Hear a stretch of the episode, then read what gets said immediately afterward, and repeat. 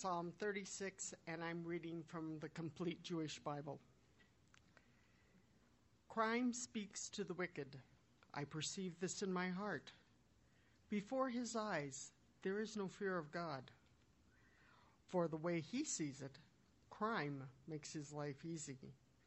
That is, until his wrongs are discovered, then he is hated. His words are wrong and deceitful. He has stopped being wise and doing good. He devises trouble as he lies in bed. So set is he on his own bad way that he doesn't hate evil. Adonai in the heavens is your grace. Your faithfulness reaches to the sky. Your righteousness is like mountains of God. Your judgments are like the great deep. You save man and beast, Adonai. How precious, God, is your grace. People take refuge in the shadow of your wings. They feast on the rich bounty of your house, and you have them drink from the streams of your delight. For with you is the fountain of life.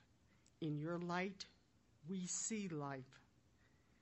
Continue your grace to those who know you, and your righteousness to the upright in heart. Don't let the foot of the proud tread on me, or the hands of the wicked drive me away.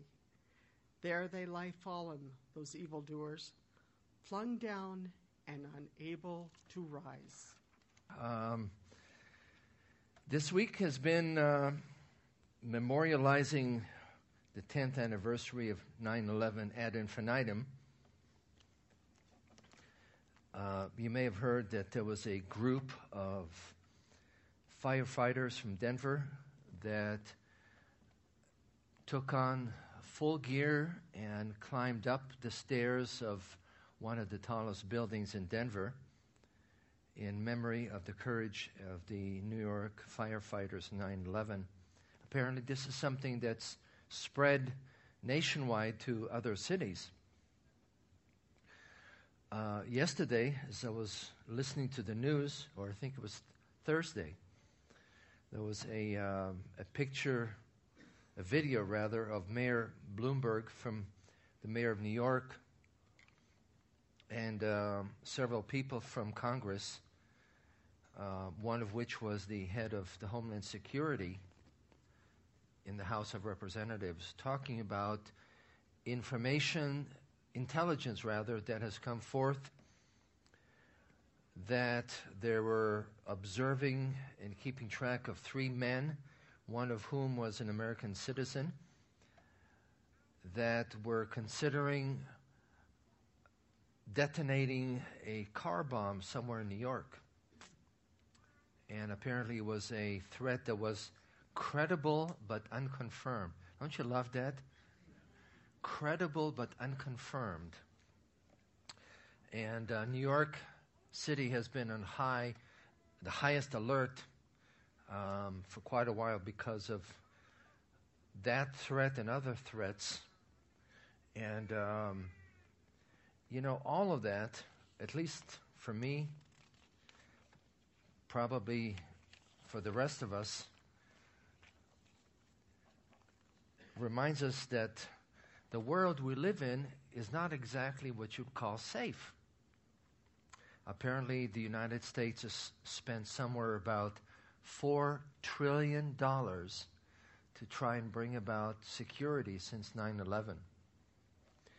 And my impression is that most people really do not feel any more secure today than we did back before 9 11.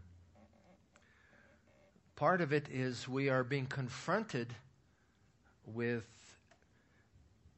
evil that we haven't seen in quite a while. People that apparently do not seem to have any kind of a conscience, what we would call sociopaths. And uh, we're seeing terrorists of a different stripe that we haven't seen ever, I would say, that instead of recognizing and, and having a strategy of attacking hard targets, military objectives, their attitude is to pursue soft targets. In other words, slaughter women and children for the purpose of intimidating the civilian population. Are acts of incredible barbarism, you know, uh, beheading people, having it on TV. I, I remember very vividly, and I'll stop with this. I don't want to thoroughly depress you. Uh, I remember several years ago there was a story about um, a location in the Shiite section of Iraq where suicide bombers uh, blew themselves up and killed 30 plus people. And then, just as folks were mourning their death in this funeral, one or two additional suicide bombers exploded themselves in the midst of the funeral procession. And, and you look at that, you think about that, and it boggles your mind, doesn't it? Because you're dealing with, with a reality that makes absolutely no sense. Where people have no problem transgressing what human society, as corrupt and depraved as it is, uh, would say these are your basic taboos. You don't cross those, those lines, they're taboo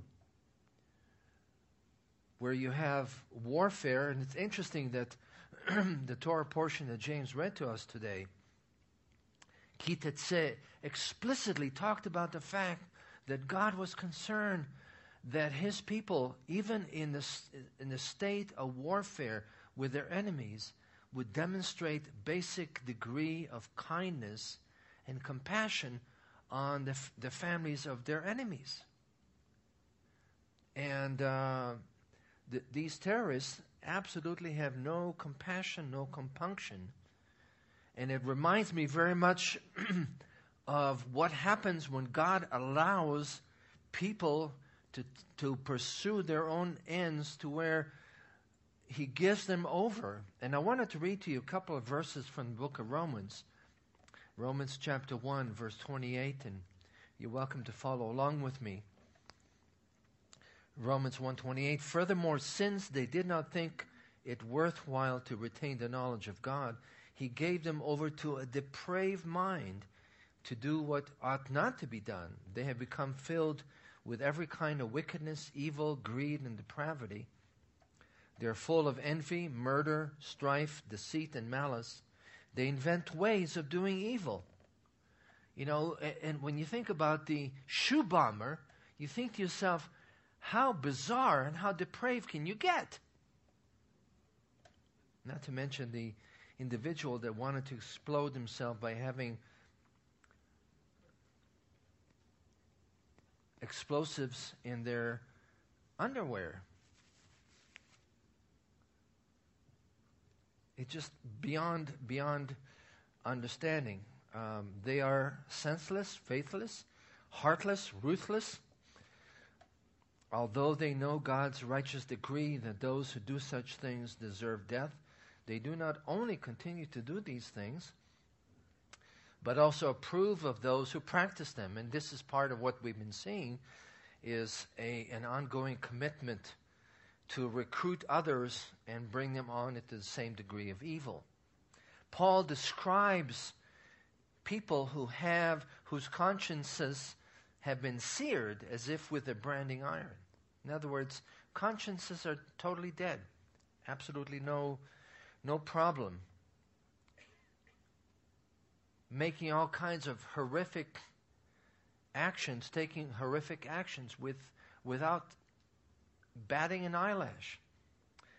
And part of the news coverage showed a video of a rather homely looking Osama bin Laden. He was never exactly what you call Mr. Universe to begin with, but he seemed particularly homely in this one, covered with a blanket, hunched over, and looking at a video.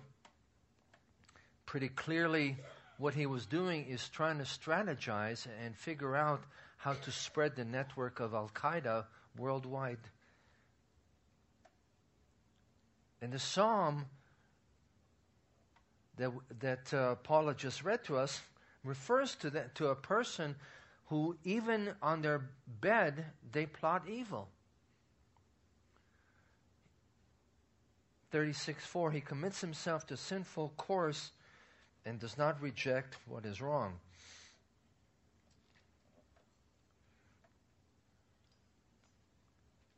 What, what boggles the mind is that they apparently, although speaking of having a, a, a war for God, they have absolutely no clue that what they were doing was evil. In fact, they danced for joy as they saw the results of what happened in 9 11 because it was death and destruction reigned on the infidel. This is again part of what the psalmist is saying for in verse 2 for in his own eyes he flatters himself too much to detect or hate his own sin.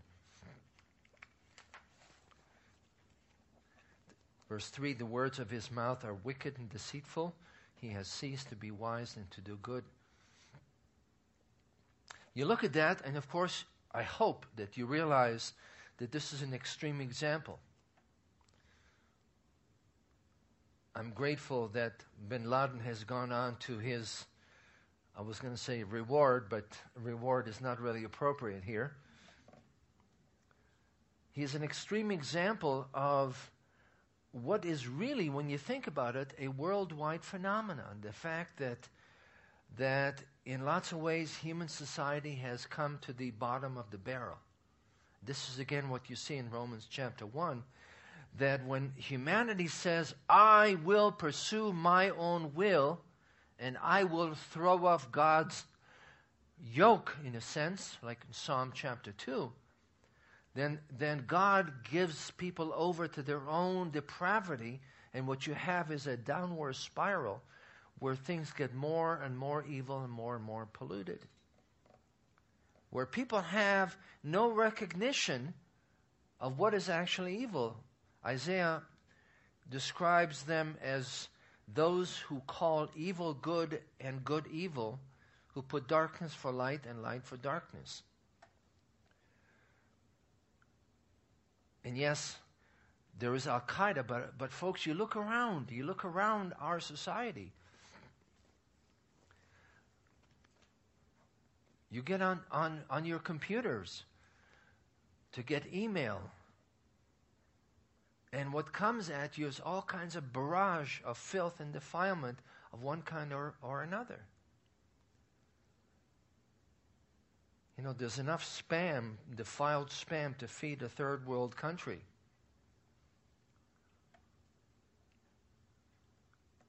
And, and, and, and, this is just a the tip of the iceberg in a sense of, of what drives and characterizes our society. Because what drives our societies is not a fear of God the sense of reverence for who God is and a rejection of God. You know, what, what is really odd, bizarre, I would say, is the fact that the polls, Gallup and others, consistently come back with very high percentages for Americans believing in God. Something about 90 plus percent of all Americans believe in God. Did you know that? Of course, there's always major qualifiers such as he, whoever he or she may be, whatever that power looks like. But that God is very much designed to be someone that is at our convenience. Someone that we can believe in our own terms. It makes absolutely no demand on, on, on people and yet at the same time is there to help us in the clutch. You know, sort of a God that we put in a little box, a genie, as it were, that in, in the right moment when we're desperately needy, we call on, on this genie God who comes out and does all kinds of wonderful things. Then when he is done, we put him back in the box, back in the, in the lamp. For the most part, that kind of God is essentially irrelevant in daily life. And people usually describe that by saying, Yes, I believe in God, but on one hand, on the other hand, I do not believe in organized religion. Basic meaning of that, if, if you uh, peel away the, the language, what that simply means is uh, I do what I want to do, and I am the ultimate arbiter of truth and reality. And yes, God is there somewhere, but He is by no means over me and in charge of me, and I'm in, definitely not under His rule. Scripture describes that this is going to be reality as we move along in the flow of history. I hope everybody knows and understands that we are in the last days. Regardless of where you are as far uh, as, far as eschatology, as far as prophetic charts, and so on and so forth, we know scripturally that from the moment Yeshua came, the kingdom of God landed in a way that it never had before. And from that point on, the, the, this was the beginning of the last days. And the clock has been ticking, and we have no clue exactly what the, what the amount of time that is left. And of course, it makes no sense to us because we think 2,000 years, that's essentially an eternity. But bottom line, folks, is we are in the end days. And we can see that in lots and lots of different kinds of markers around us. One of those is the way society functions. The moral and spiritual decline and pollution. Paul tells us in 2 Timothy, mark this there will be terrible times in the last days. People will be lovers of themselves, lovers of money, boastful, proud, abusive, disobedient to their parents, ungrateful, unholy, without love, unforgiving, slanderous, without self control, brutal, brutal, not lovers of God, etc., etc. I think most of us could see some of those characteristics in the society around us. Why did we have the massive economic crash that we did? A lot of it was due to people in the financial industry being greedy. And, and people, sociologists and, and philosophers and so on, describe our day as being post Christian in the sense that God is no longer really the reality. And, and, and by the way, I, I'm not one who looks at history through rose colored glasses. I've studied history enough to know that 200 years ago wasn't exactly the Garden of Eden. But at the same time, there's a definite decline morally and ethically in our society. And this is part of what's predicted and it's scary. It is scary. If, if you are a person who's committed to the Lordship of Yeshua, you and I are swimming against the current, and there are times when it seems overwhelming. Times, there are times that it seems overwhelming. Don't you feel that way sometimes? What do you do? Do you join the list of naysayers who get on the internet and send all kinds of evil forwarding messages to everybody about how things are awful and how things are difficult and how things are painful, etc.? And some folks do that. You know, I, I periodically get get these forwards that get a nanosecond treatment of seeing, clicking, and moving on to something else. I don't need someone to expound to me the evils of society. I want someone to encourage me, to challenge me, to press forward. To recognize the fact that God is in control, regardless of the pollution, defilement of society. What do you do? You stop, you catch your breath, you look up, upward. I was thinking about that um, as I was preparing the message.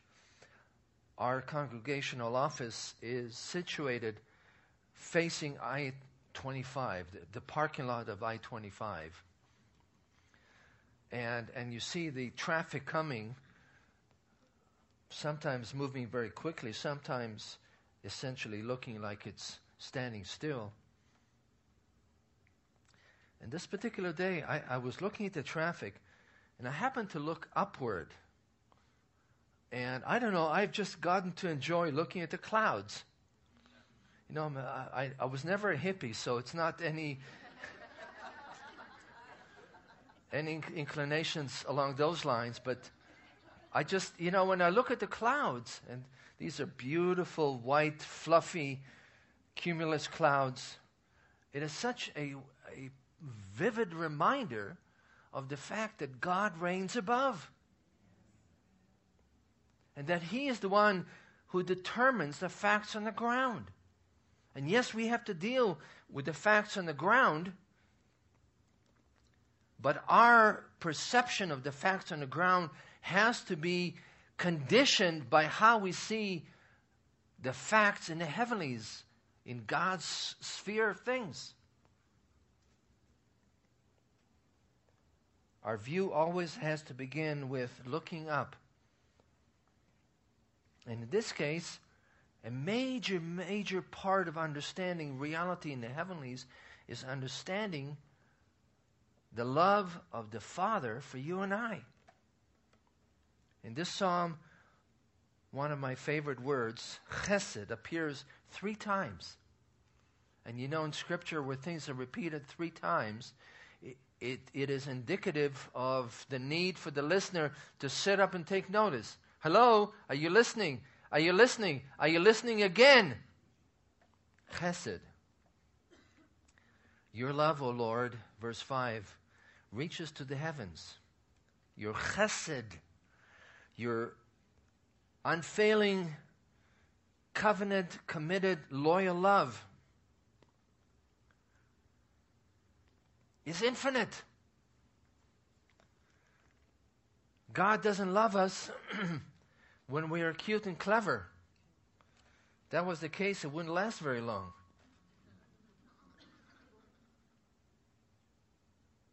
He looks at us when we are downright ugly and defiled and rebellious and still loves us. Amen? Verse 7 How priceless is your unfailing love! Both high and low among men find refuge in the shadow of your wings. And by the way, these verses, verses uh, 7, 8, and 9, are part of the daily liturgy of the Siddur, the Jewish prayer book that I recited every single day. What, what an incredibly uh, right on perspective for you to get up in the morning and say, Lord, how precious is your love for me? Rather than get up in the morning and, and uh, grumble, kvetch, which we do from time to time, or run all kinds of depressing scenarios, which we do from time to time. But begin the morning by saying, Lord, how precious, how priceless is your unfailing love.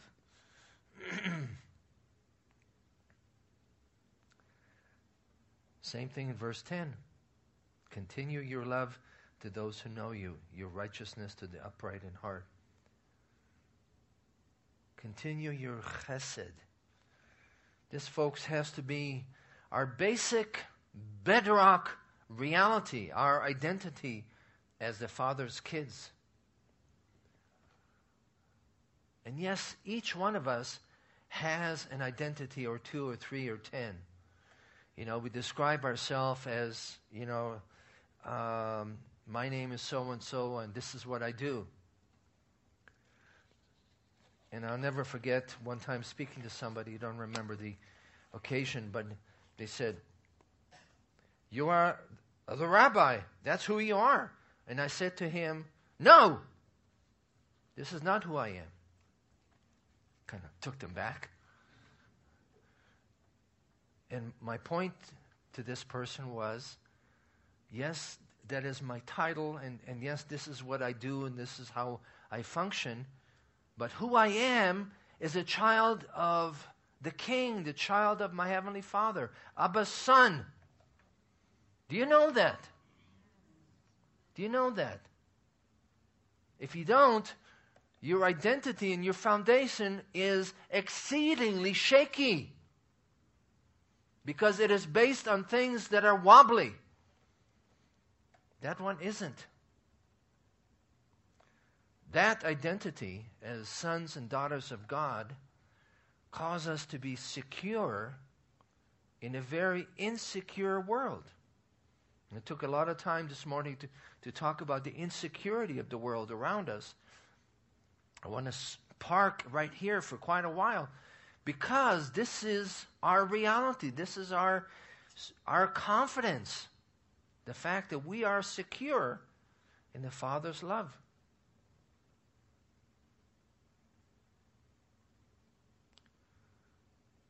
How great is the love the Father has lavished upon us that we should be called the children of God.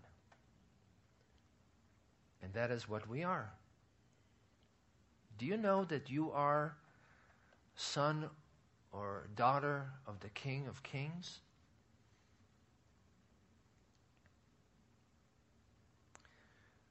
This is 1 John 3.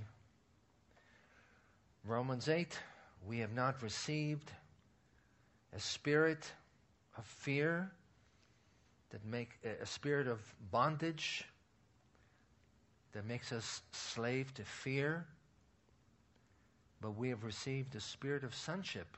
By him we cry, Abba, Father. You cannot be tuned in and be founded and based on the reality of being a son or daughter of God on one hand, uh, and on the other hand, be bound and oppressed by a spirit of fear.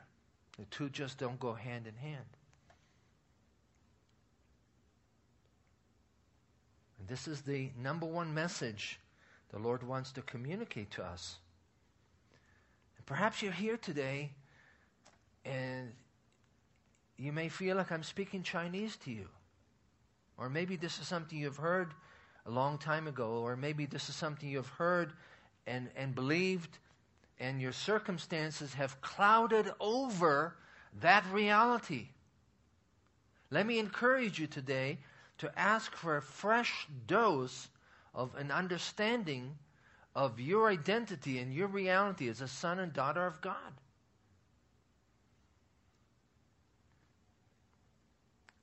Ask the Father to pour out His chesed, His love upon you, so that this is your foundational reality.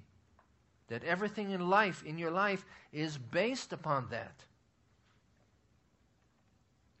Part of what happens, folks, is that sometimes we're all over the map. We're like tumbleweed. And we approach the Lord with rotten views of Him. That we have to earn His love, that His love for us is flaky and fickle. And that, folks, by the way, is how unbelief is defined. As having a poor image of who God is, not just in general terms, but who He is in relation to us. And because of that, because we have this poor image of who God is, who the Father is in relation to us, we are not inclined to trust Him. Would you trust someone who looks like a shady dealer in used, uh, uh used cars or some, someone who looks very unreliable? Would you want to do that? Of course not. But if you know and understand the reality of the Father's heart for you? What is the normal, the sensible thing to do? The response, of course, is to trust Him. Say, Lord, because I know you love me, I'm going to put my destiny, my faith in your hands.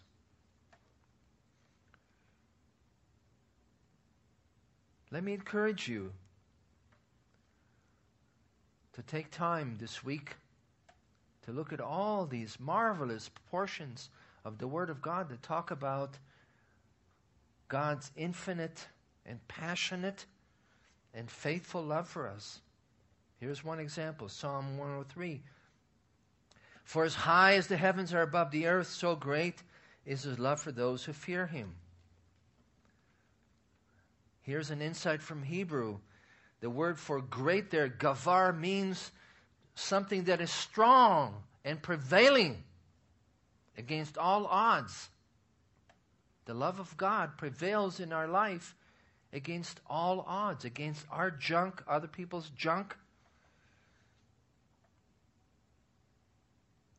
David tunes into that. He understands the Lord's passion and the fact that it's faithful.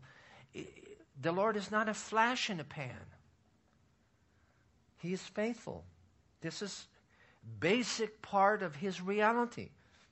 You remember, of course, the, the story of Moses being tucked away behind the rock, and the Lord passed in front of him, proclaiming, The Lord, the Lord, Adonai, Adonai, the compassionate, the gracious,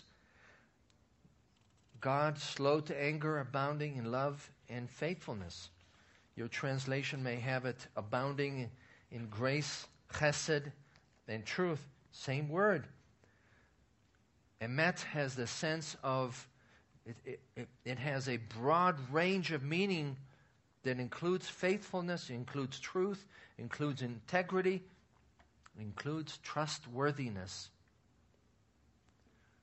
Paul puts it this way here is a trustworthy saying. This was apparently some kind of a early song of the believers, the first century. If we are faithless, which is a no brainer, of course we're faithless. You know, I, I, I've lost count of all the times when I would say to the Lord, Lord, you're awesome, you're incredible, you're wonderful, and then the next breath, uh, I'm out of here.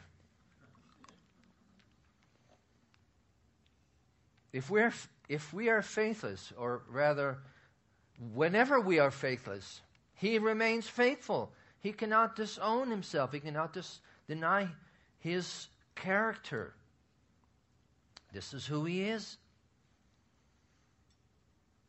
And yes, in a scary, insecure world, because he is faithful, we are secure. We have the security.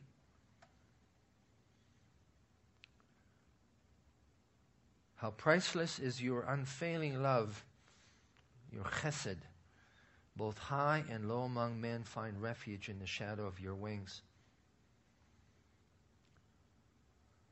What does that mean to take shelter in the refuge of God's wings? I mean, this is not, this is hard for us to get our arms around because we're not little birdies that, that huddle over to uh, mom and, and dad bird, you know, to snuggle under their, their wings, so it's kind of hard for us to get our arms around it. But again, it comes down to the issue of security. Where do we find ourselves to be secure?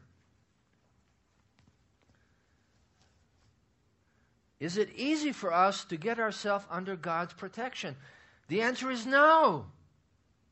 It's counterintuitive for us to seek refuge in God to place our security in Him. Why? Because we have all kinds of other things that we seek in which to place our security. One very common thing is a basic sense that we have things figured out. You know, the, the attitude that says the world is going to hell in a handbasket, but at least I know where I am and I have things figured out. Well, what do you do if you have no clue and if you have nothing figured out? When something happens and uh, you're not doing well physically or mentally and you're not able to process and figure and, and get a clear grasp of reality, what do you do then? Do you freak out?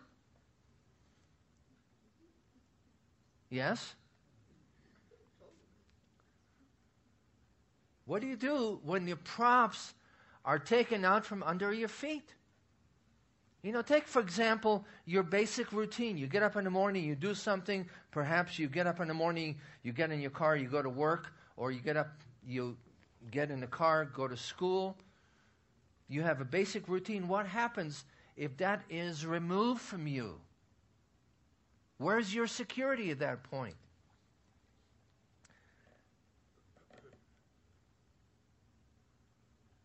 You become emotionally and mentally and spiritually wobbly. I was thinking this week about this.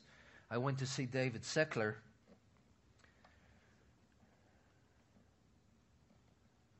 And my heart went out to him. Because this, this brother all, has had all his props knocked out from under his feet. His job, his family, his his financial security, all of that is gone. At this point, I believe it will be restored. But at this point, all of it has been taken away. And he is learning, like all of us, that the only security we really have, and he's always had, not knowing really, is the Lord. We substitute all kinds of things, but at some point, God brings us down to bare metal to where we get the fact that we have no security other than God. And yes, we need the, the, those other things. We need work, we need financial provision, we need a basic mind that functions. It's not terribly Meshuggah.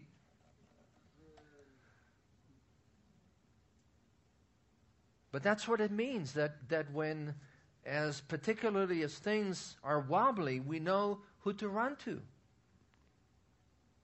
We run and hide under his cover. Because we know we have protection, we know we have security. I love this psalm for a variety of reasons, one of which is the fact that the picture it gives of God's people is not of refugees, those who have barely em- emerged through a crisis by the skin of their teeth. But somehow, who's, but people who somehow have God's blessing and somehow flourish through all kinds of circumstances. Verse 8 of chapter 36 they feast on the abundance of your house, you give them drink from your rivers of delight. The Hebrew there is very poetic, but it has the sense of having being refreshed and satisfied. And no, I, I don't believe that, that when Scripture speaks about being satisfied and flourishing, that it always excludes financial blessings. Sometimes it does, sometimes it doesn't. But in all circumstances, we experience the flourishing that God gives us. Psalm 92 The righteous will flourish like a palm tree, they will grow like a cedar of Lebanon, planted in the house of the Lord, they will flourish in the courts of our God. And this is the one that I love, and if you're uh, younger than, than 40, you may not be able to relate, but uh, they will still bear fruit in old age.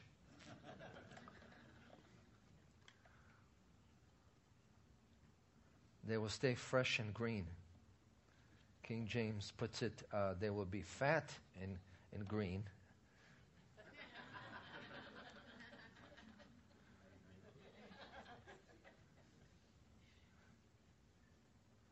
Fatness in our culture is not exactly a sign of blessing. But you get my meaning. What does it look like to flourish? It, it's different for each one of us. Circumstantially, but, but what is the same for each one of us is regardless of our circumstances, regardless of our trials, regardless of upheaval, regardless of life being wobbly, regardless of insecurity in circumstances, we know personally, internally, that we're well founded and we're secure. Can you say amen to that? Because we're well grounded in Him, we're well grounded in our identity, we're well grounded in the presence of God. Verse 9 For with you is the fountain of life. In your light, we see light. You sometimes feel like you're sort of fumbling and stumbling around. You really don't know which way to go, and the path is not exactly well lit in front of you.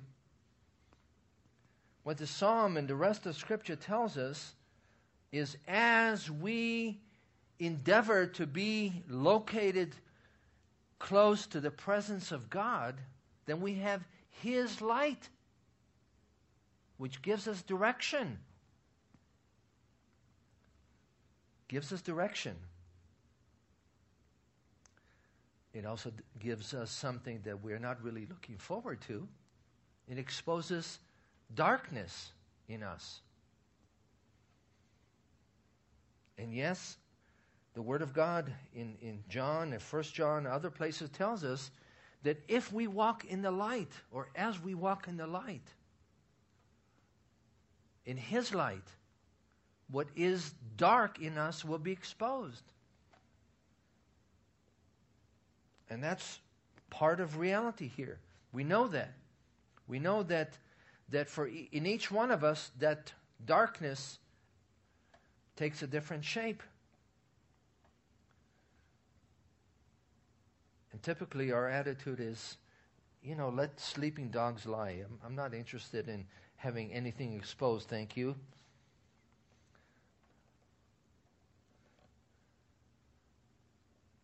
I don't want God, I really would rather, I know you are Almighty God and all like that, but I would really rather that you didn't open any closets and expose any skeletons, thank you.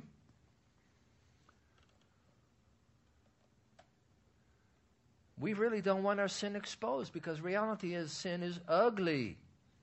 Right? Mine is as ugly as yours, etc. But if we really are rooted and grounded in our identity as children of God, we, we know that the Father loves us and that the darkness that He wants to expose is for our good. Think about it. Do you really want to hang on to darkness in your life?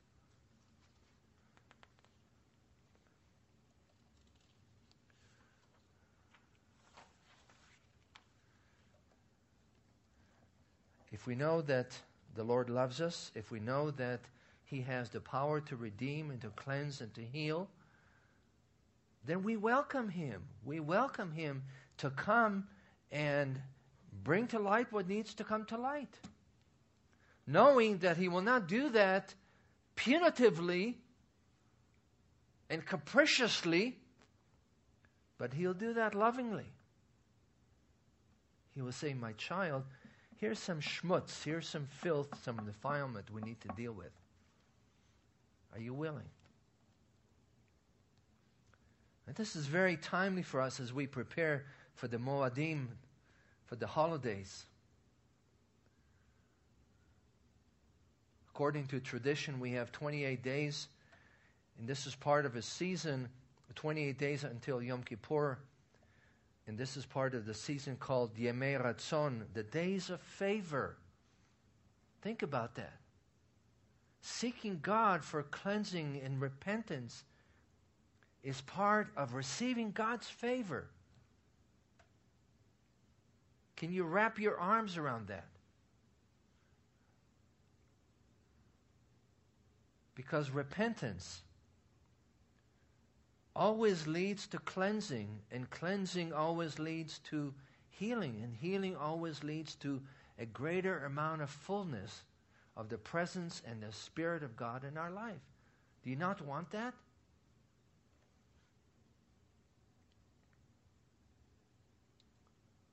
And no, we, we don't do flea picking and we don't sit there with a microscope and try to find, do self examination, which is what traditional Judaism calls on its practitioners to do. And by the way, some, a lot of Christianity, the legalistic branches do the same thing. Engage in self examination. No, thank you. I don't have the means to be able to expose darkness in me by myself. I don't want to do that. But the Lord can. And when He does, it will be a blessing. One of the biggies for us, as I've alluded to before, is unbelief. The fact that we don't, we're not willing, we don't know how to trust God. We may have rotten motives, rotten views of who our Heavenly Father is.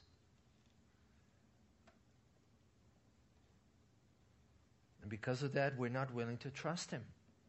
That's unbelief, folks. One of the very basic foundational sins in Scripture. You see that throughout the Word of God. You see that even with the father of faith himself, Father Abe. The Lord comes to him in chapter 15 of Genesis and says, Abraham, I am your great reward. And Abraham says to him, Oh, yeah? What kind of reward are we talking about here? I already have plan B all worked out. This is Abraham, folks. You see that, of course, in the life of the ten spies who saw the circumstances, the giant, the fortified cities, and and uh, they said, forget this. We're not interested. We're definitely taking plan B. We saw that in the lives of the people of Israel when they were going through hard times and they questioned God's motives. God, you had nothing better to do than to bring us out here in order to kill us. Been there, done that, have several t shirts, folks. part of what the Lord wants to do in our life is simply say, okay, this is really unbelief. Do you get that? Let's, let's get rid of that. Let's purge it. Let's bring about cleansing. And unbelief is part of reality for us as we face this very insecure world, the 9 11 kind of a world. You know, I, it, this hits me in the face every time I, I go to visit someone in prison or I go to the airport, I feel like I have to take off half my clothing. You know what I'm saying? And often the people who are observing you look like you sneeze incorrectly, they're going to haul you off to prison. Very insecure. And part of what, what God has been speaking to me and it feels, yes, it feels like a steep learning curve. You know what I'm saying? Steep learning curve of trusting God. Because circumstances are overwhelming. We don't know what to do about them. But we know the one who does know what to do about them and who has the power.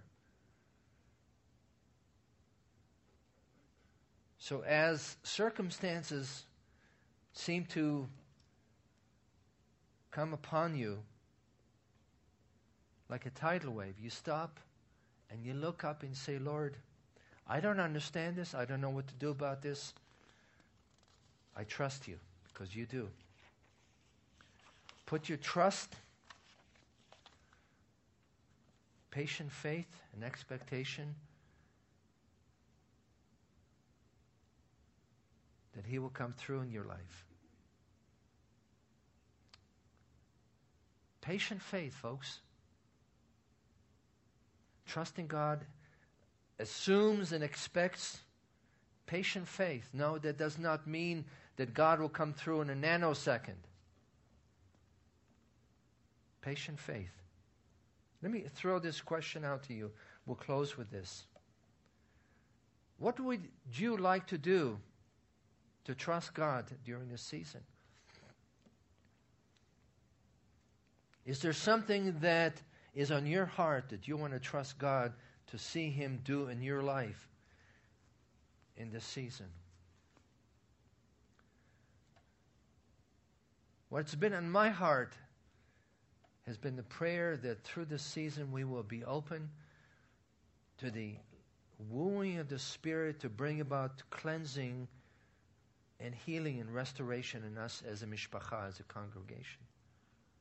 A lot of us have been hurting. And we need, need to learn to trust God. Will you join me with that? Will you say, Lord, I'm willing to trust you? Show me how. Give me the courage, the robust faith to trust you.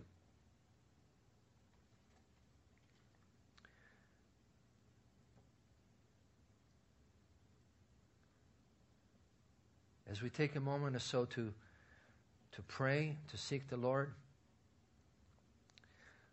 I'd like to do something radical this morning, extremely radical. As we pray and as the Lord has been speaking to you and you feel real sense of the Spirit of God moving upon you, would you please stand, showing that publicly to the Lord, first of all, and then perhaps write it down and say, Lord, I'm going to wait upon you the next 28 days to see what you're going to do. Let's pray. Lord God, we, we praise you that our security comes from you. We thank you, Lord, that in the midst of all the upheaval and all the ups and downs and all the difficulties, 9 11 and others, Lord, that you are very much with us, that you are very much in control. Lord God, that you are committed to us your chesed is as high as the heavens. And you have called us to be your sons and daughters. Lord God, I pray for each of us. Lord, thank you that you know us intimately. You know where we are, where we struggle. I pray, Lord God, for the gift of faith for each of us. Lord, where we're struggling that we will look up in the midst of all that is going on and say, Lord, I'm going to trust you. Show me how. Give me the faith that is needed to do that.